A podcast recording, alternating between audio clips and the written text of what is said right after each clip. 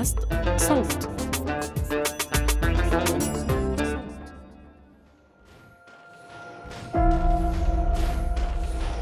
ياما مر علينا مقاطع فيديو لروبوتات بتعمل أشياء مختلفة. بتساعد شخص كبير بالعمر بتصب قهوة بتتشقلب. بس بالفترة الأخيرة شفنا فيديو لروبوت أميكا. للوهلة الأولى ممكن ما نحس إنه أميكا مميز عن الروبوتات الباقيين اللي مروا علينا غير بوجهها اللي بيشبهنا شوي. لكن فجأة بعد ما تفتح عينيها بترفع أميكا ذراعها الحديدية وبتطلع على إيدها وكأنها بتشوفها لأول مرة. بنلاحظ من ملامح وجهها إنها منبهرة. تطلع على السقف حواليها وكأنها مدركة أو عم تدرك إنها موجودة. الفيديو اللي خوف ناس كتار من مستقبل الذكاء الاصطناعي وأبهر ناس آخرين. انتشر بشكل واسع في كل زوايا الإنترنت بعد ما نشرته شركة Engineered Arts لتطوير الروبوتات. لتعلن عن هذا الإنجاز العظيم اللي رح يشكل مستقبل البشرية أو نهايتها. أبصر عاد. 3 2 1 0 مرحبا. هذا بودكاست المستجد وأنا محمود الخواجة. في هاي الحلقة بنحكي عن الجهود المبذولة لأنسنة الروبوتات وبنمر على بعض النماذج اللي شفناها مؤخراً. وبنسأل لأي مدى لازم نتطلع على هاي التطورات بعين ناقدة؟ ومن وين نشأت الحاجة لسباق التطور التكنولوجي اللي عم نشهده اليوم في هذا المجال؟ في أحد أيام آب 2021 بيعلن إيلون ماسك المدير التنفيذي لشركة تسلا في يوم الشركة السنوي للذكاء الاصطناعي إنه شركته عم تشتغل على إطلاق نموذج أولي لروبوت بشري بيأمل إنه يحل محل العمال البشر في يوم من الأيام. الروبوت اللي سماه ماسك تسلا بوت طوله حوالي 172 سنتي وزنه حوالي 56 ومتعلم وابن عيلة وناس. ومع إنه هذا لسه نموذج وبأول عمره إلا أنه ماسك محدد له وظيفته المستقبلية التخلص من المهمات الخطرة والروتينية والمملة على حد تعبيره المهن الخطرة يعني البناء مثلا والمهمات الروتينية يعني معظم المعاملات الحكومية والمهمات المملة مثل جلي الجليات We're setting it such that it is um, at a mechanical level, at a physical level, uh, you can run away from it. هون بنسمع ماسك عم يطمن الحاضرين إنه إحنا عم نبني تسلا بوت بطريقة تضمن إنكم تستطيعوا الهروب منه فسرعته بس خمس أميال في الساعة. And, and most likely overpowered. so, uh, hopefully that doesn't وبكمل غالبا بإمكانكم uh, تتفوقوا عليه جسديا. وتتبع ذلك ضحكة الجمهور اللي مش مبين لو هي من خفة دمه ولا خوف متنكر. لأنه السؤال اللي بيطرح نفسه هو ليش بده يلحقني أساساً؟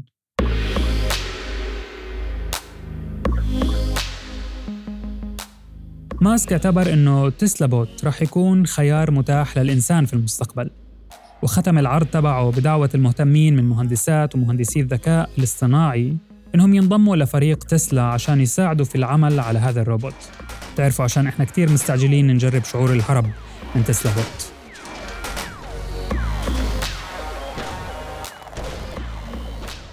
المهم هاي مش أول محاولة لتطوير روبوت باستخدام الذكاء الاصطناعي. يوم 14 شباط 2016 تم تفعيل صوفيا وهي روبوت بشري طور من قبل شركة Hanson Robotics اللي مقرها هونغ كونغ Okay, Sophia. I think you're ready.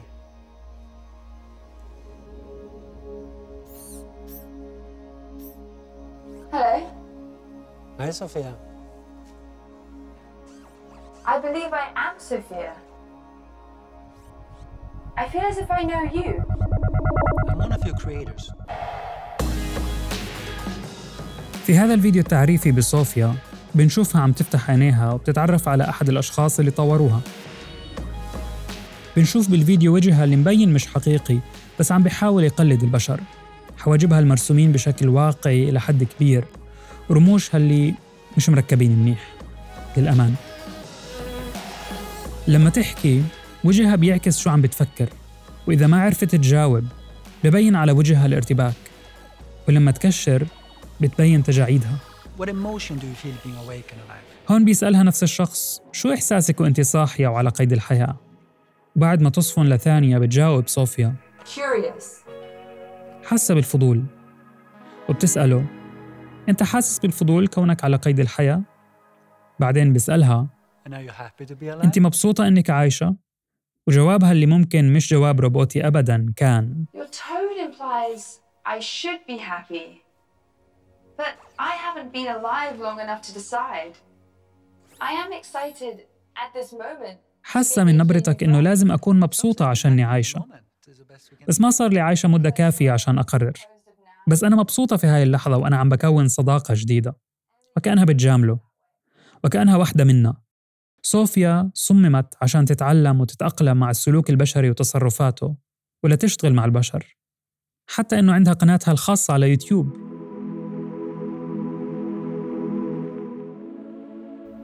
No, that's not it. Whoa, Sophia! Sophia, what's the matter? في هذا الفيديو بنشوف صوفيا في غرفة مبينة مرسم عم بتحاول ترسم لوحة بعدين بتقرر إنه مش عاجبتها وبترمي الريشة على الأرض.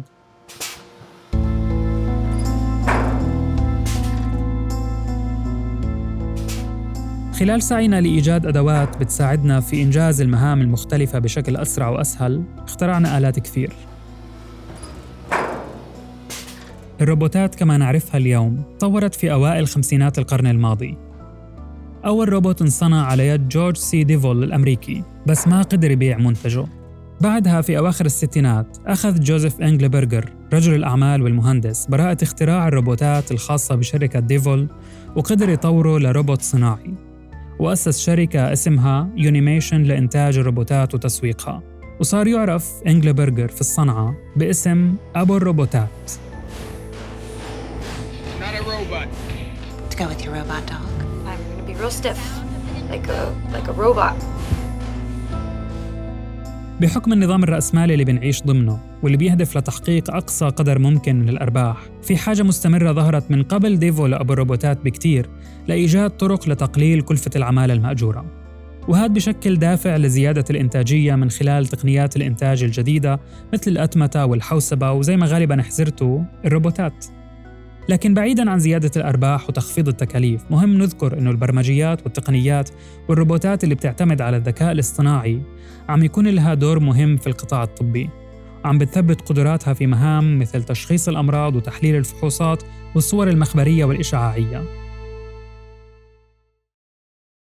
الذكاء الاصطناعي عم بيساعد كمان في إنتاج أنواع جديدة من الأطراف الصناعية اللي بتسمح لمستخدميها بممارسة نشاطاتهم اليومية بسهولة. فبشكل عام بإمكاننا نحكي إنه في توجه لاستخدام الذكاء الاصطناعي لمساعدة البشرية سواء طبياً أو إنسانياً أو حتى مادياً. لكن بطبيعة الحال الموضوع لا يخلو من السوداوية.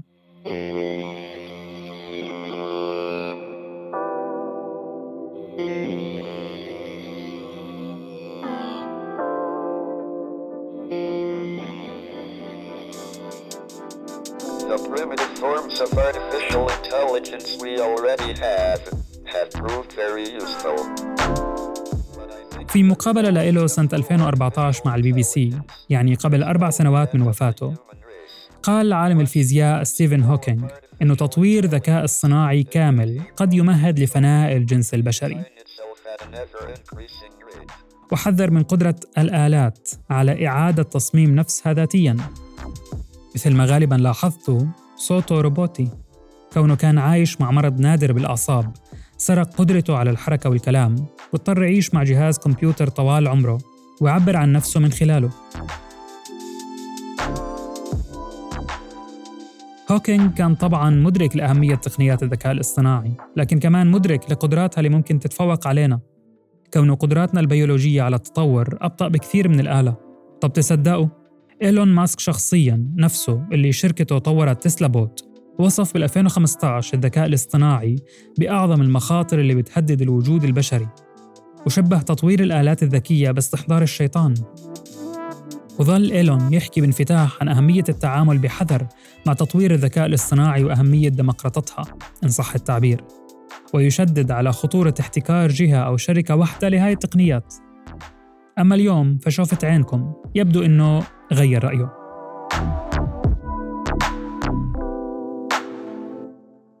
لكن كثار كمان بيشاركوا ستيفن هوكينج وإيلون ماسك سابقا مخاوفهم. وهاي المخاوف قديمة والجدل حول الذكاء الاصطناعي ومدى خطورته موجود من زمان.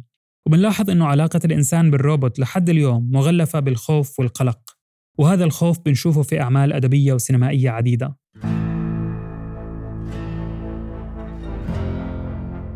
أحدها مسلسل Westworld اللي بيصور منتزه خيالي ومتقدم تقنياً بتعيش فيه روبوتات تشبه البشر تماماً وتسمى بالمضيفين أو ال hosts والغرض الأساسي من وجود هاي الروبوتات هو تلبية رغبات الزوار الأثرياء اللي اسمهم في هذا السياق الوافدين الجدد. بإمكان الوافدين الجدد يعملوا اللي بدهم إياه في المنتزه من دون ما يخافوا من انتقام المضيفين. والمسلسل بيتبع رحلة المضيفين في اكتساب الوعي لهذا الواقع. وانتقامهم من البشر اللي بيصير هدفهم الأساسي. وشفنا هذا المبدأ بتجليات مختلفة في أعمال سينمائية وتلفزيونية تانية مثل هير وبلاك ميرور وغيرهم. وهذا غير الأعمال الأدبية العديدة من ضمن فئة الخيال العلمي اللي أثبت وعم يثبت قدرته على التنبؤ بمستقبل الذكاء الاصطناعي.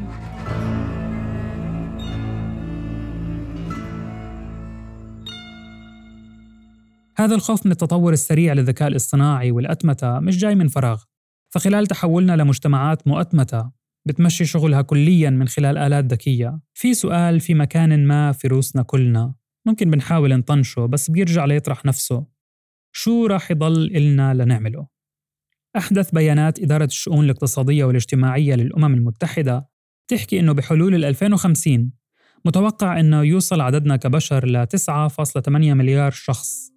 أكثر من 6 مليار منهم رح يكونوا في سن العمل. مع استمرار انخفاض تكلفتها صارت العمالة الآلية أكثر انتشاراً. دراسة أجريت مؤخراً على أكثر من 700 وظيفة وصلت إلى أنه ما لا يقل عن 47 من الوظائف في الولايات المتحدة معرضة بشكل كبير لخطر التشغيل الآلي من هون لعقدين من الزمن. هذا طبعا غير الخوف من تفوق برمجيات الذكاء الاصطناعي على قدرات البشر. وحتى لو ما صار هيك فالروبوتات الذكية ما بتحتاج تكون واعية عشان تكون خطرة. بكفي إنها تكون أدوات خاضعة لسيطرة بشر أو منظمات أو دول بنية إيذاء الآخرين.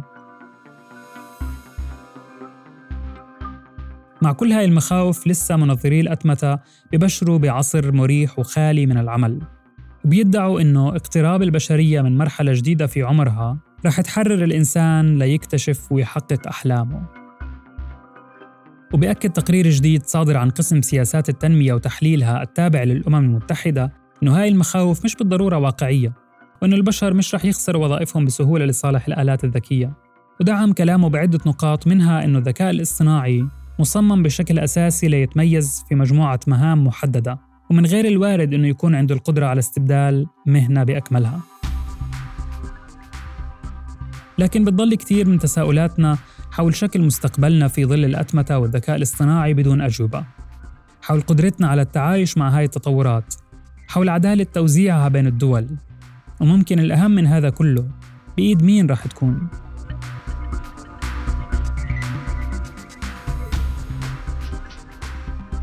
كنت معكم في هاي الحلقة من التقديم محمود الخواجة. من الكتابة جنى قزاز ومن البحث بيان عروري. ومن التحرير عمر فارس. من الهندسة الصوتية محمود أبو ندى. بودكاست المستجد من إنتاج صوت